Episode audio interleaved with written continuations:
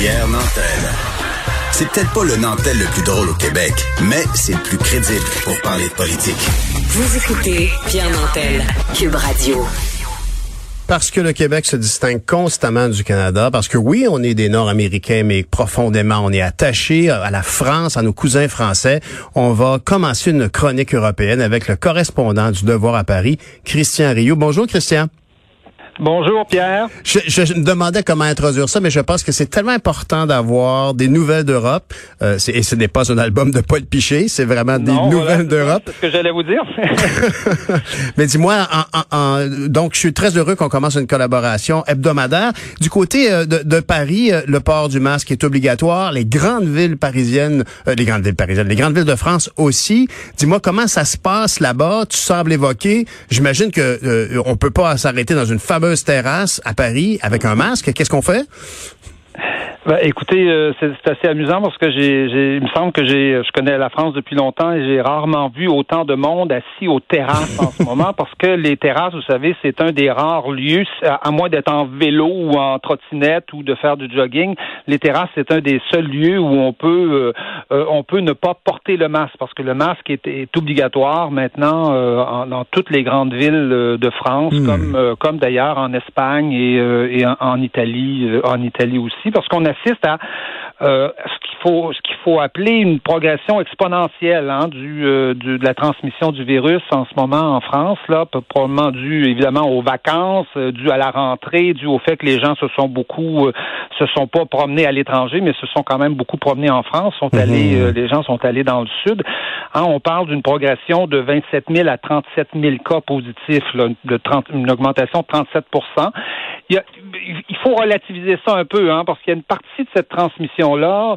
euh, de cette augmentation-là, qui est liée certainement au fait qu'on teste plus. Vous savez, on teste euh, maintenant, la France fait un million de tests par semaine. Un million, c'est énorme. On, nous, ici, on se félicite d'être à, je sais pas moi, 14 000 euh, par jour. Les autres sont comme à 150 000 par jour. Oui, ce serait ça à peu près, c'est ça. C'est un million de tests. Donc ça, ça explique le fait qu'on, évidemment, on, déclare plus de, on trouve plus de gens malades euh, mhm.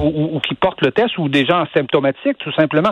Mais les experts nous disent que ça explique pas toute la progression. Ça explique une partie de la progression des cas, mais il y a une partie qui s'explique parce que la transmission euh, est plus forte. Elle est très forte, notamment dans des, dans les régions du sud, peut-être parce que c'est des régions qui ont été euh, visitées pendant les vacances. Mhm.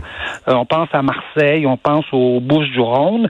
Euh, ça s'est pas encore traduit par euh, un engorgement véritable des hôpitaux. Il y a une augmentation, l'augmentation euh, date de trois semaines, il y a une augmentation un peu dans les hôpitaux, mais il y a des endroits comme Marseille, par exemple, où il y a déjà 20 des lits qui sont euh, qui sont occupés par des de, de, lits en réanimation qui sont occupés par des par des, des gens qui sont atteints du COVID. Il y a 22 écoles de fermées, par exemple, en hmm. France. C'est pas énorme, hein? C'est sur 45 000 écoles, c'est pas, pas gigantesque, mais on sent qu'il se passe quelque chose et euh, évidemment, la France est, inquiète et c'est pour ça qu'elle a, qu'elle a, qu'on a imposé le masque, euh, masque qui est quand même discuté encore en France, là.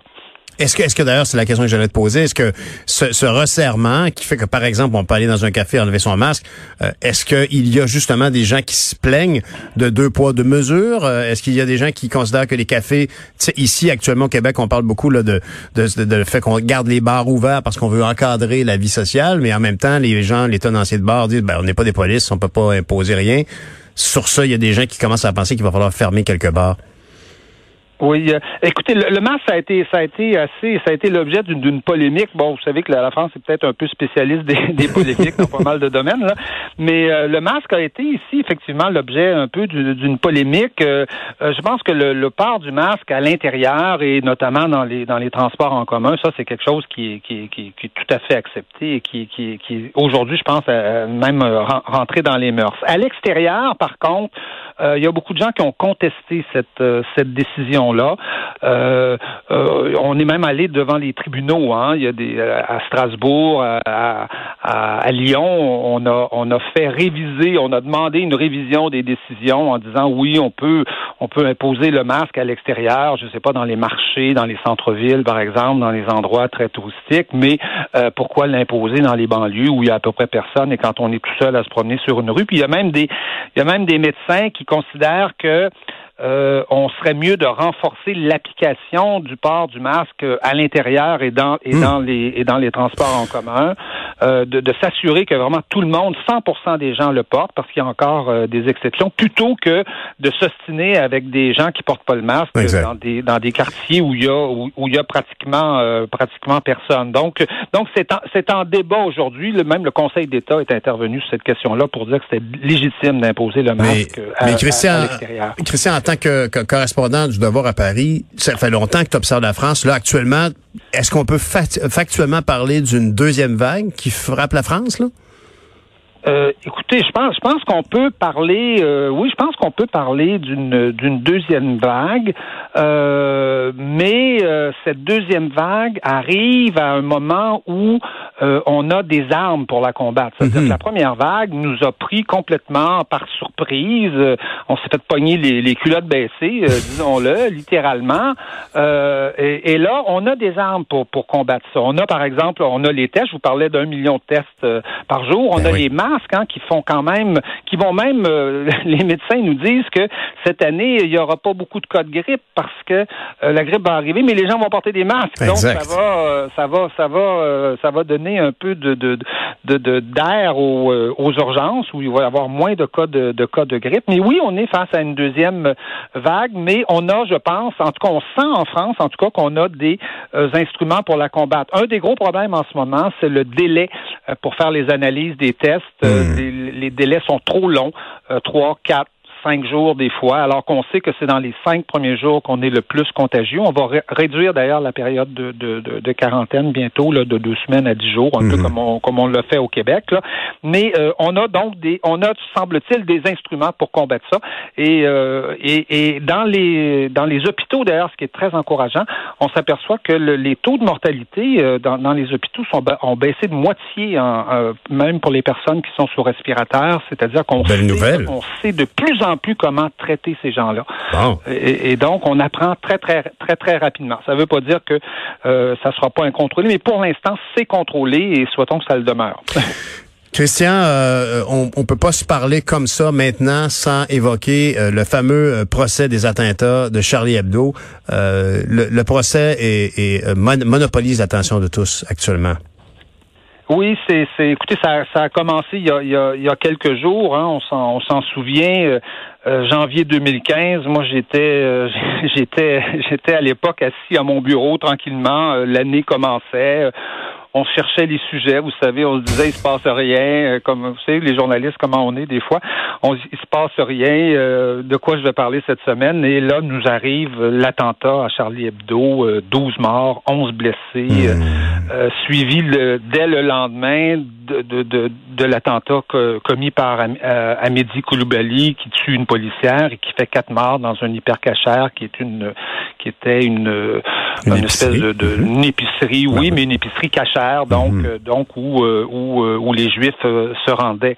Et donc euh, donc voilà, commence une espèce de gigantesque procès qui va durer deux mois, ça va durer dix semaines, ça exactement. Euh, imaginez, il y a 90 avocats mobilisés pour ce, pour ce procès-là.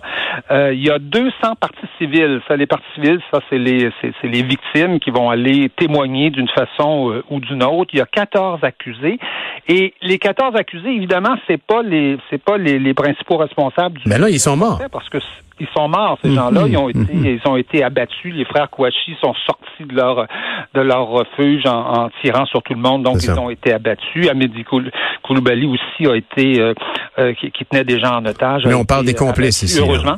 Mais on, on, cherche. On, on, parle des, on parle des petites mains. Vous savez, ce qu'on pourrait appeler les petites mains. Là, c'est les gens qui ont vendu des armes, les gens qui ont fait de la logistique. Euh, et, et, et, ça va être extrêmement intéressant de, de, de suivre ce procès-là parce que euh, on va on va se retrouver avec, je, je dirais pas des grands criminels. C'est pas des Al Capone qu'on va, qu'on, va mhm. voir là, mais des petits des petits bandits, des petits délinquants. Et on va peut-être comprendre comment un petit délinquant euh, dans une région en banlieue, je sais pas, de, de Lyon, finit par devenir euh, un terroriste, euh, alors que alors que il n'y a pas nécessairement l'envergure pour ça. Et on va essayer de mhm. comprendre peut-être comment ça va se passer. Et aussi l'autre l'autre grande question qu'on va se poser, c'est qui a commandité ces, ces attentats-là? On sait qu'il y a des gens euh, pour ce qui est du, il y a, on a on a des soupçons sur quelqu'un comme Peter Sheriff par exemple qui qui aurait qui, qui, qui, a été arrêté à Djibouti, qui aurait été le mhm. donneur d'ordre des frères Kouachi. On, on pense c'est Abdel Nasser Ben Youssef, là, qui est un Algérien qui, lui, euh, aurait pu euh, commanditer euh, l'attentat de Koulibaly. Et dans toute la, la, hein, il, y a, à la fois Al-Qaïda et l'État islamique, il y a les deux hein, là-dedans. C'est ça. Alors ici, la République enquête et la République va accuser. Merci beaucoup, Christian oui. C'était une très belle première chronique. On se reparle la semaine prochaine avec beaucoup de joie. Au revoir. Ben, c'est moi qui vous remercie. Merci infiniment. Au revoir.